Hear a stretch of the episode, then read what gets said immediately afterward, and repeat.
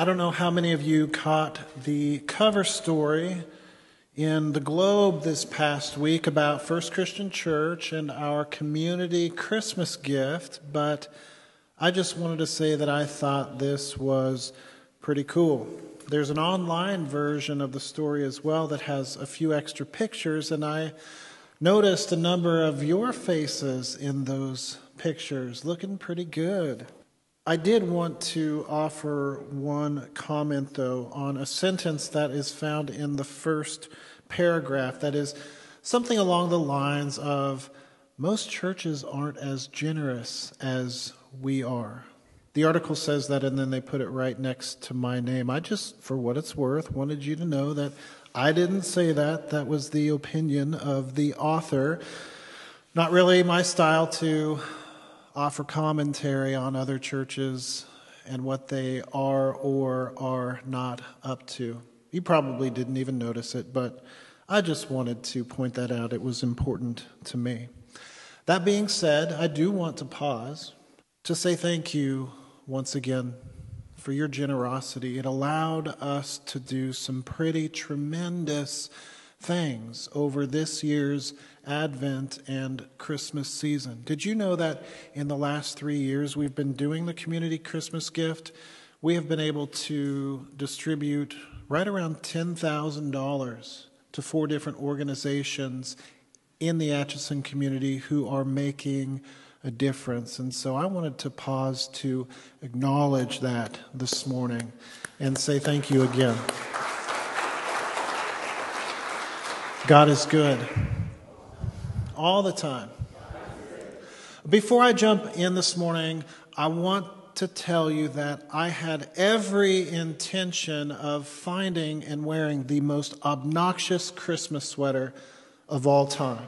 My plan, though, was to go maybe a day or two after Christmas so I could get a good deal. And I did. I went on Friday. But by the time I got there, all the funny ones were either gone or they were, they were too small for me. Now, some of those, they may have fit before Thanksgiving a few weeks ago, but not on December 29th. Uh, so I guess we get snowflakes. Some of you, though, I've noticed have some pretty great ones. Llama Christmas seems to be popular this year, so good job. Keep up the good work. Last week, I came across a story that was shared with me by my good friend Russ Cooper a little over four years ago as we were preparing to celebrate our first Christmas Eve together as co pastors of First Christian Church. It's a story that he got from the famous Paul Harvey. It was originally broadcast over the ABC station on Christmas Eve in 2004. Now, for anybody who missed our retelling of it in 2016, or maybe you were there and you heard it and you, you just forgot, after all, a lot's happened since then. Just in case you aren't familiar with the story, I want to share it with you this morning because I think it's so powerful.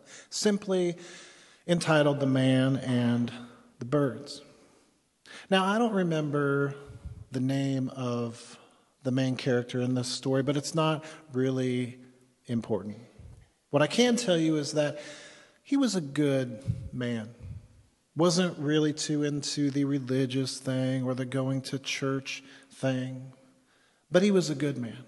The thing that really got him, thing that he really couldn't understand about Christians was this whole idea of incarnation. I mean, God becoming man in the person of Jesus Christ just, just didn't make any sense to him, which always made things a little bit, a little awkward around the Christmas season because his family, they did go to church and they did believe in Jesus. Well, one Christmas Eve, as he was settling in for the night, waiting for his family to return a few hours later from their Christmas Eve service, he made himself comfortable in his favorite chair in the living room right next to the big picture window. And just as he cracked his newspaper open, he heard a, a thud. Sounded like something hit the big glass window in the living room. And he looked up and didn't see anything. Put his head back down. About 10 seconds later, he hears it again, just a thud, and he looks up, this time just quick enough to see a little bird sliding down the glass. And so he jumped out of his chair and he rushed over and he looked outside and he saw not just two birds out there, but a whole little group of them just huddled together in the snow, looking very cold and very confused. And so he decided that he could maybe do something about this, and he put on his big coat and his big boots, and, and he went out to the barn, which was only about 15, 20 feet on the other side of where the birds were gathered, and he, he opened the doors up wide, and he turned the light on, and it just looked so inviting to him. And he looked at the birds and he looked at the barn and he looked at the birds and he looked at the barn and they just they just sat there. So he thought, maybe I'll go inside to the kitchen and I'll get a loaf of bread. And so that's exactly what he did. And he made a little trail of, of breadcrumbs leading into the barn, but they still, they just, just sat there. Well, in really kind of a last ditch effort, he decided to grab a broom. And he went out to where the birds were and, and ever so gently tried to just, you know, kind of shoo them in. And the looks on the birds' faces, if I mean birds can have looks on their faces, was one of absolute terror and realized how scary he must look to them with his big coat and his big boots and his, his broom. And all of a sudden, all of a sudden, a thought occurred to him. He thought to himself, if just for a moment, if just for a moment I could become one of them, look like them, and talk like them, I'd walk right into the middle of the birds and I'd say, Hey, it's this way. Follow me. Follow me. You'll be safe. You'll be warm.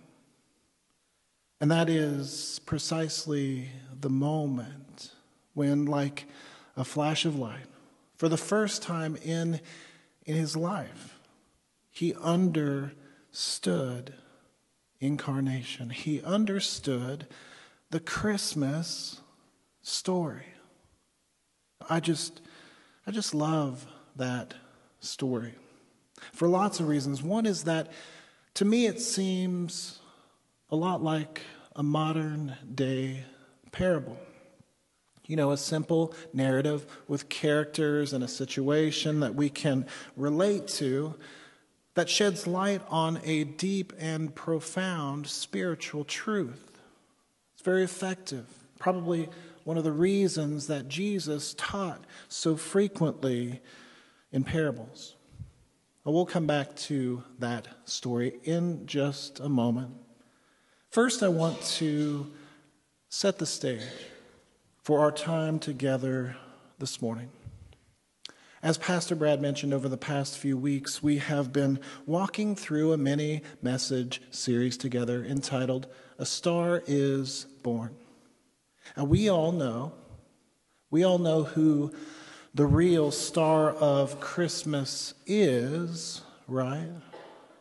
But there were, as we have discovered, some other characters who played some pretty significant roles as well. In week one, we talked about Joseph, the earthly father of Jesus, and the incredible amount of faith that it must have taken for him to wed a woman who was carrying a child that did not belong to him. I mean, I know that he had that dream and everything, but still required an incredible amount of faith. In week two, we talked about Mary, Jesus' mother. and the courage that it must have taken her to give up. Think about it for just a moment. Mary had hopes and she had dreams and she had plans for her life. And in a, in a moment, it all changed. It must have taken incredible courage for Mary to say yes to God. In both of those messages, we also were reminded of the way that this, I mean, this story, this story about God's work in our world, how it's still being written today, and how oftentimes God calls on us. He calls on me, He calls on you to play important roles as well. This morning, as we begin to wrap up this series, we turn our attention to Jesus, who is, again, the real star of the show. Now, most of us here this morning, uh, I would venture a guess, already probably know quite a bit about who Jesus was as a person, right? I mean, we know that he was born in Bethlehem, that he grew up in Nazareth. We know that he learned the craft of carpentry from his father.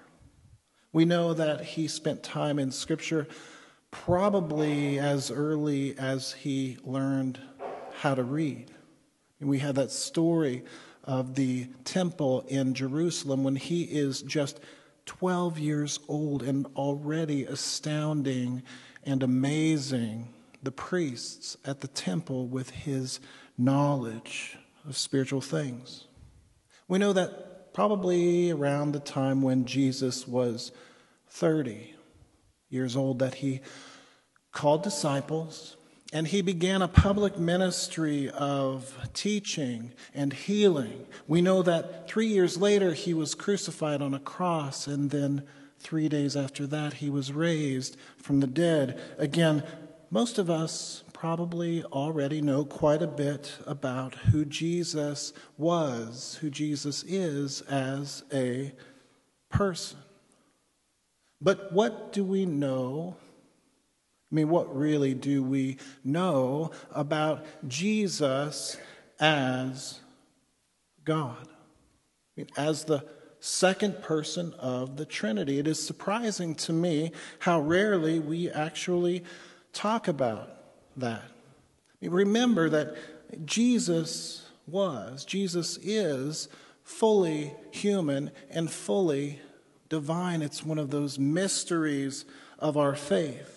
We don't know exactly how it's possible, but we believe it because Scripture tells us it's true again and again. Here's just a few examples of what I'm talking about. Just a few. Colossians 1:15 it says, Jesus is the image of the invisible God, the firstborn of all creation. Listen to this one, Colossians 2 9. It says, In Jesus, all the fullness of deity dwells in bodily form. Now, this is deep stuff. What about John 10 38? Jesus said, Believe my works so that you may know and understand that the Father is in me and I am in the Father. And just one more this morning. Remember, we're just mentioning a few here. John chapter 1, verses 1 through 4 and verse 14. It says, In the beginning was the Word. Remember, uh, the word in Greek, logos. It's another one of Jesus's names. It says, In the beginning was the Word. And the Word was with God, and the Word was God. He was in the beginning with God. And all things were made through him. In fact, anything and everything that was made was made through him. In him was life, and the life was the light of men. And I love this part. It says, And the Word became flesh and dwelt among us. And we have seen his glory, glory as of the only Son from the Father, full of grace and truth. I hope that one sounds at least a little familiar. We read it together just a few days ago on Christmas Eve, right before we lit all of those candles. You know, most of the pictures that we see of Jesus, I don't know if you've ever thought about it, most of the pictures we see of Jesus show him at probably around 30 years old oftentimes with dark hair, dark eyes, a kind face, probably sandals and uh, a robe. So it's pretty easy, pretty easy for us to think about Jesus only in this way. But the truth is that that's only part of who Jesus is.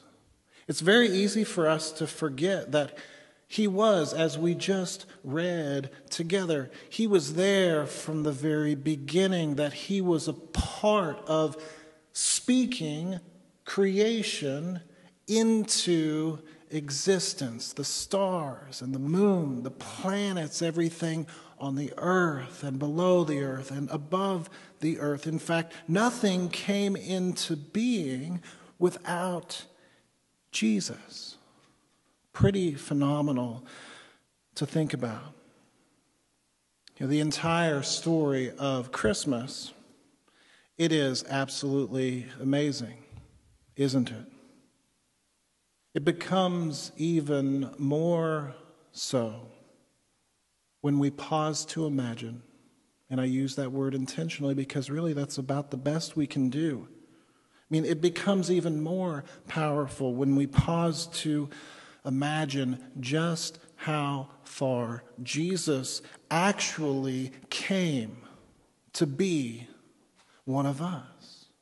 How far he came so that he could show us the way to safety, look like us, talk like us. You know, it's something that we can try to contemplate. It's something we can try to uh, consider, but really, we can't even begin to understand the sheer distance that actually stood between humanity and divinity, between the infinite and the temporal, between the spiritual and the physical, between the heavens and the earth. And yet, that is how far Jesus came, just to be with us. Fortunately, we don't have to understand everything in order to know this, in order to experience this, in order to accept this. Our passage of scripture for this morning comes from Galatians chapter 4, verses 4 through 6, and I just want to walk through it quickly together. It's such a beautiful, beautiful passage. It begins by saying this When the fullness of time had come, what a powerful phrase, in the fullness of time. In other words, when when God had everything lined up in the entire universe just precisely right. Here's what he did he, he sent forth his son. He sent forth his precious son, the most important thing to him. And he sent him to travel this, I mean, distance all the way through the expanse of, of space and time, to be born of a woman, That woman, of course, was Mary. Now, the very last part of this passage of Scripture, I want to read through it slowly, and I'll tell you why. We've already talked about who, what, when, where, and how. It's all covered right there, which leaves us with only one real question, and it's probably the most important. And our passage answers that question. It is the question of why. Why did Jesus do all this? Our passage says Jesus was born under the law to redeem those who were under the law, in order that we might receive adoption as sons. And because we are sons, God has sent the Spirit of His Son into our hearts, crying, Abba, Father. So much in that passage, so much. But this morning I really just want to look at two words. Two words that I don't want any of us to miss. The first one found in verse 5 is, is redeem. I'll simply put, this means that through Christ, God satisfied that he, that he paid a debt that was owed by us. Romans 6:23 and Romans 3:23 tell us that well they tell us two things. First of all that I mean, the wages of sin is death and secondly that all have sinned and fallen short of the glory of God. In other words, hey, we've all made mistakes that have created distance between us and God. Things that we have done that have incurred a cost. And yet, Jesus came and he paid the price that our sin demands, a price that we could have never paid on our own. He ransomed us. But it doesn't stop there, it gets even better. I love that about God. Always gets better. Amen. He doesn't want to simply redeem us or rescue us. In verse 5, it says that he wants to adopt us. And that's the second word this morning we don't want to miss. What does that word mean? It means that He wants us, you and me, to be part of His family, to be sons and daughters who enjoy intimate and eternal relationship with Him. Relationship. That's the word we hear a lot in church. But what does it mean? It means He wants to, to be close to us. He wants to share life with us, the ups and the downs. He wants to encourage us and give us strength. He wants us to call him Father. That's pretty profound. Did you know that in Old Testament times, people were not even allowed to say or write the name of God in its entirety? because it was considered to be so sacred.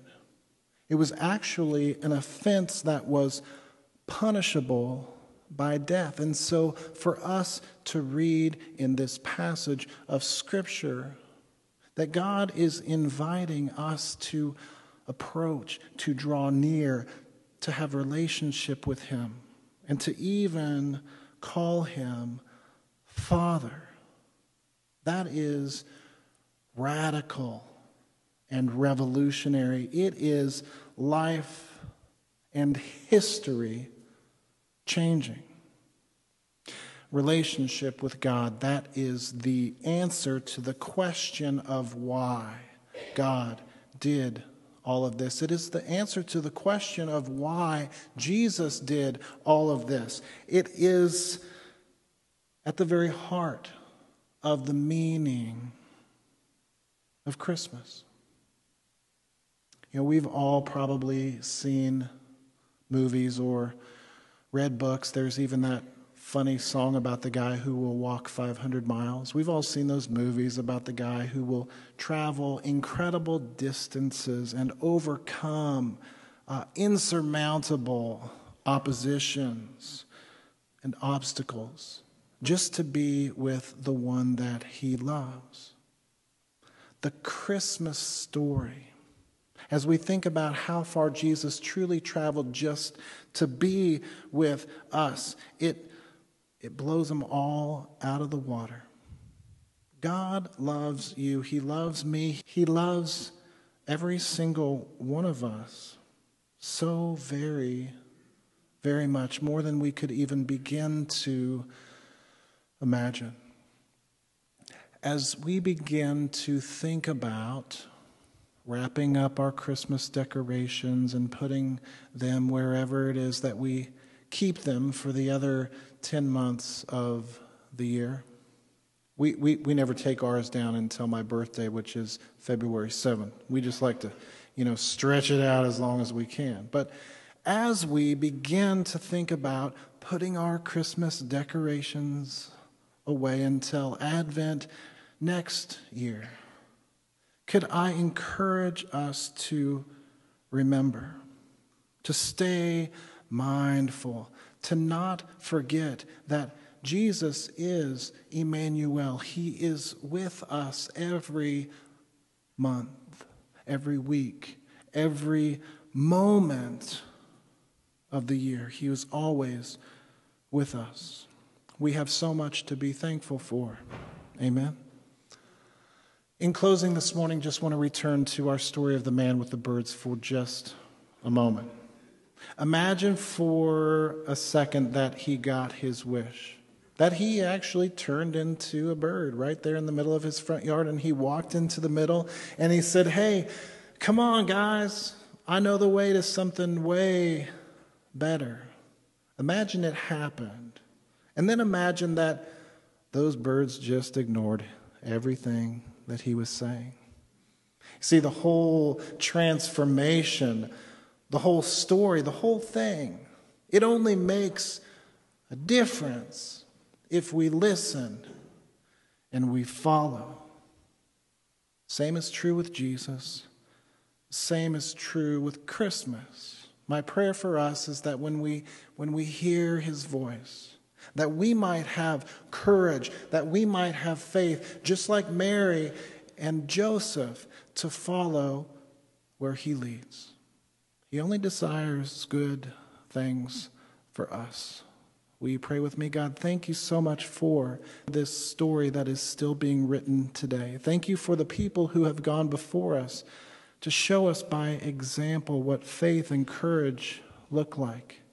Continue to walk with us, and we, we thank you from the bottom of our hearts for your love for the distance that you traveled just to be with us and show us a better way. These things we pray in Jesus' name. Amen.